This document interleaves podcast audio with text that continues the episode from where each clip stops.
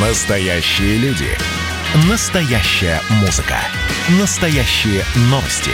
Радио «Комсомольская правда». Радио про настоящее. 97,2 FM. эм.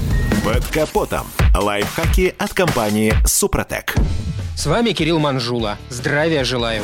В последнее время, особенно в крупных городах, как мне кажется, можно четко проследить тенденцию к укрупнению и стремлению к универсализму автомобильных сервисов. Наверное, чем больше видов ремонта можно получить в мастерской, тем она успешнее с точки зрения коммерции. Однако небольшие автомастерские, занимающиеся узкоспециализированным ремонтом, уверен, полностью не исчезнут с рынка. Особенно это касается шиномонтажа. Для нас, чем больше на рынке предложений, тем лучше. Удобное расположение, ценовое разнообразие и так далее. Но есть и минусы.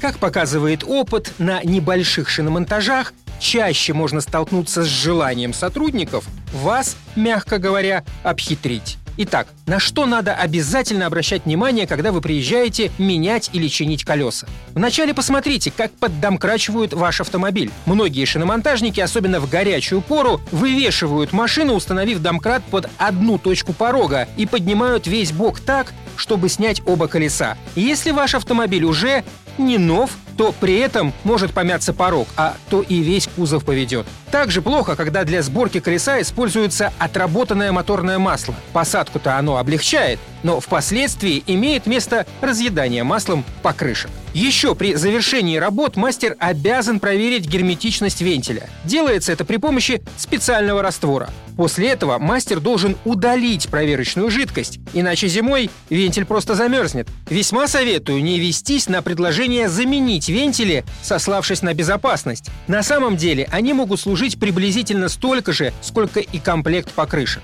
Любят шиномонтажники разводить клиентов на всякие затруднения при работе. Например, наличие датчиков давления воздуха, по их мнению, удорожает процесс. Бывает, что лежавшая на боку шина плохо садится на диск и приходится использовать спецметоды посадки. Шиномонтажники считают, что такие сложности должны быть дополнительно оплачены. Не ведитесь. Их задача – собрать колесо, а способ вам и знать незачем. Иногда с клиента пытаются получить деньги за дополнительные грузы для балансировки. Такие мастерские надо обходить стороной. И вообще, мой вам совет. Перед монтажом уточните полную стоимость работ с детализацией. На этом пока все. С вами был Кирилл Манжула. Слушайте рубрику «Под капотом» и программу «Мой автомобиль» в подкастах на нашем сайте и в мобильном приложении «Радио Комсомольская правда», а в эфире с понедельника по четверг в 7 утра. И помните, мы не истина в последней инстанции, но направление указываем верное.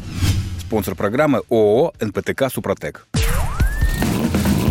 Под капотом. Лайфхаки от компании «Супротек».